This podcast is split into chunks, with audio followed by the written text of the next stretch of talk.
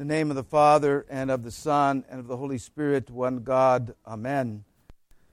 Um, as we have begun this season of Advent, I'm overwhelmed by uh, undeserved divine blessings. All the blessings of God are, in a sense, undeserved. We have really done nothing to. Uh, to warrant life, happiness, the, the, the, things that we have, and how God has, in His mercy, uh, became man, uh, emptied Himself for our salvation, and how uh, really overwhelming this thought is. It gets shadowed by the busyness and other things of the season. But the whole idea that really confounded even the angels that the Son of God became the Son of Man in the womb of the Virgin for the salvation of the world, for us undeserved servants. and so, what do we spend our time doing? Growing crops and building barns. So we do. All this overwhelming blessing, all these undeserved divine mercies, and what we spend our time doing? Building, growing crops and building barns and worrying about them. That's what we spend our time doing. So, how's your portfolio? So, that, that word used to be really kind of exciting to people. Now it's a little devastating to some but we, we spend our time kind of building our houses and buying our homes and, and setting ourselves up for this life. I think we've been humbled a bit financially. That's a good thing. Humility is a good thing. Humility is a treasure in heaven. You can't take your portfolio to heaven take humility to heaven. And even in building the church, building this for 27, 8, 30 years or so, we've been desiring to build a church. And finally, God is giving us an opportunity. Will that become a barn? Will that become some kind of just physical effort we make? Or have we gained patience? Have we gained forgiveness? Have we gained long suffering? Have we gained humility? Those are the treasures that need to go in that, that church. Those are the things that, need, that, that God needs to see. How about church ministry?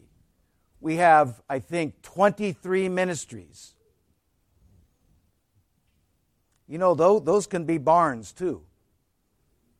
I remember Father Richard telling me one time we had something here that was so powerful. It was called St. Athanasius Academy of Orthodox Theology.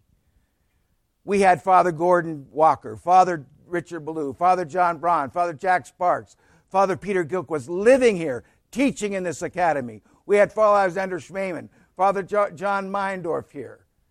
Father Thomas Hopko came to the academy. Father Michel Najim, and a, a, a renowned world scholar, all came to the academy. This was the place where God was going to build the kingdom. It's now a little ministry up in Sacramento that serves prisoners. I remember Father Richard telling me one time, he said, You know, Father Nicholas, if this, this academy dies with me, it's fine. Because I don't want it to be a barn. I don't want it to be a barn. So we can have we can have powerful things. We can be doing wonderful things. And if they're simply growing crops and building barns for the sake of growing crops and building barns, that will not be a productive thing. Remember, we were struggling with St. John Academy of, uh, of uh, St. John of Damascus Academy, which uh, no longer is. Pray one day we may be able to resurrect it. And I was talking to Father Thomas Hopko, and he said, You know, it's a struggle when you come to places in your life where your ministry that which you've placed a lot of energy into becomes an issue. And he was staying the night with us, and I was talking to him about this, and he said, You know, Father Nicholas, I told the people at St. Vladimir Seminary that God doesn't need St. Vladimir Seminary. What he needs is holy people. He can get along without that. So, even with 23 ministries, God bless us with virtue. With virtue. I'd rather have 23 virtues than 23 ministries. I'd like to have 23 ministries and 23 virtues. Let's, let's shoot for the maximum. What about the disappointment in relationships? Have you ever been disappointed in a relationship? Anybody out there? There's a lot of lying people out there. If your hand is not up, is that your barn? Is that where you build? Is that where you grow your crops? Placed in a relationship? Every relationship will disappoint you. Let me say that again. Every relationship will disappoint you. We're not perfect. We're fallen human beings. We struggle with stuff. We step on each other's toes. Don't build your barn there. You know what you can gain out of that disappointment? Forgiveness, patience, long suffering, humility. That's what you can get. That's the treasure in heaven. So I think we have, in a sense, been robbed of treasure by building barns and growing crops. We rob ourselves of treasure. What treasures have we been robbed of? When I was reading this epistle, I was, I was soaring because I was disappointed in myself first because I felt like I was just not paying attention to what God has done. And I was out there building barns and growing crops. And I read this and I just said, My goodness, Lord, you've done so much for us. So much for me. And I'm just out there doing this other stuff. So may I encourage you with this. These are the words of uh, beloved St. Paul to the church in Ephesus. He calls God, he says, who is rich in mercy. God who is rich in mercy. Rich means that riches never runs out. What I want you to understand here is that God's got a bucket, and that bucket's full of mercy. And guess what? It's always tipped this way. And guess where it lands? On you 24 7. It doesn't stop. Steadfast love, steadfast mercy. He just pours it out on you. It doesn't stop coming. It doesn't stop. Wow. Even when you're sleeping, He's still pouring it out. He's rich in mercy. And then he says, with the great love with which he loved us. The great love with which he loved us. That love, beloved, is unconditional. That love is, Father Hopko called it, I love this term. He says, God's love is ruthless. It's ruthless. He doesn't stop loving you. You can't do anything to stop him loving you. Nothing. I remember a story, uh, a time in my life. I don't know uh, where all you are in your life, but you'll probably have to come to this at some point. I was about 24 years old, and I had to go to my father and apologize for everything I did between the time I was 16 to 24. Sometime you'll have to do that. You'll have to go to your father and say, Dad, you know, I was kind of a raucous teenager. I'm sorry. And I went to him. And I explained to him the things that I was sorry for. And I said, Dad, please forgive me. I'll never forget this. He said, he said, I already have. He said, I already have. It blew me away. His love was unconditional. It really, in a sense, didn't matter what I did. He, was, he just forgave me. I already have. I remember the moment he said that. I remember, I can see it when he turned around and said that. So when we go to God and beg for his mercy, we need to know that love is unconditional. It's always flowing toward us. And then he says this that even that love came to us, even his work came to us when we were dead in our trespasses. When we were dead in our trespasses, God came. He didn't wait for us to get better. You know, as parents, we're really good at waiting for our kids to get good and then rewarding them. You know, God doesn't do that. God does reward good, but He comes to us even in our trespasses.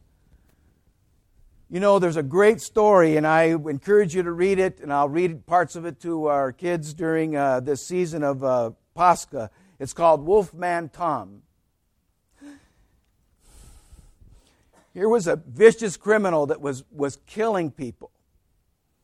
And God came to him in the person of a little boy in a crib. And the little boy gave this vicious man who was about to hit him on the head and take his life, he took up a little, little uh, Easter egg and he said, Christos voskressi. Christ is risen. And he handed it to this criminal, and the criminal put down his, his club and became a saint. In the middle of our trespasses, God visits us. Wow. So pay attention. Pay attention. Maybe in the middle of something that you're struggling with. You know, sometimes we got that idea that we've got to get better. I've got to get better. Well, yeah, you do. You're right. But God will come even where you are. So be, be excited about that possibility. Pay attention to that. Where you are, God will visit you, even if you're dead in your trespasses. And then he says, We're made alive together with Christ. This is, this is still what confounds the angels that God has entered man and joined his life to man's life. You know, we say this. We say that everything that God is, everything that Christ is by nature, we become by grace. Because we're united to his life. You can be Christ like because why? Where is his life? I want you to put your finger up like this. Everybody. That means everybody. And then I want you to point right there. That's where his life is. Wow! The creator of the universe, divine energy, all virtue, all possibility, right here.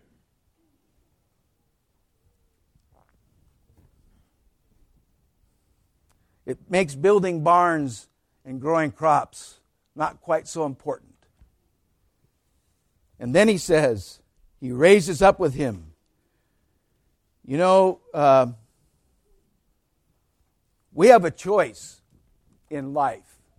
We have a choice to live in this reality with all its struggles and disappointments, or we can live in this reality, the greater reality, and rise above them. It's a great prayer to the Mother of God. It says, Raise me above this world's confusion. Would you like to be raised above this world's confusion? You know, it, you have been. You have been raised, but you have to choose to live there. We can live down here with all this stuff, or we can live up here raised above it. We still have to deal with it. But when we're raised above it, we deal with it in a very different way. Very different way. There's an old story. Um, this uh, Indian uh, wise man comes to one of the tribesmen and says, You know, each person has a wolf and a lamb into them. And he says, The young man says, Well, I understand that, but who wins? He says, The one you feed the most. You have a choice to live up there or to live down here. You feed this or you feed this. Have your ideas. You can feed the lamb and starve the wolf. Do it. It's a choice. You can live in this reality or this reality. So God help us with that. Um, and then he says, made us to sit with him in the heavenly places. You know, when you come to Holy Liturgy, you come to heaven. You, you can remove yourself, step out of the world a bit, and step into this reality of this divine reality and be raised into a place of peace, a place of joy, a place, a place of love, and, and, be, and be pulled away from these things. And so, uh, what a joy for us. And then he concludes by saying, In the coming age, he might show the immeasurable riches of his grace and kindness toward us in Christ Jesus. Not for our own doing, but as a gift from God, again, back to undeserved divine blessings. So, what I would say, using our Lenten, our Advent theme, is Come, Lord Jesus. Come, Lord Jesus. Come, Lord Jesus, to me, to us. Allow us to see the joys of what you have done for us, the beauty of our salvation, your mercy, your love, your rich life that you've placed in us. Help us to, to, uh, to be responsible to the barns and the crops, but not be ruled by them. May, may God bless us this Advent season and be so overwhelmed by these wonderful blessings He's bestowed upon us. In the name of the Father, Son, and Holy Spirit. Amen.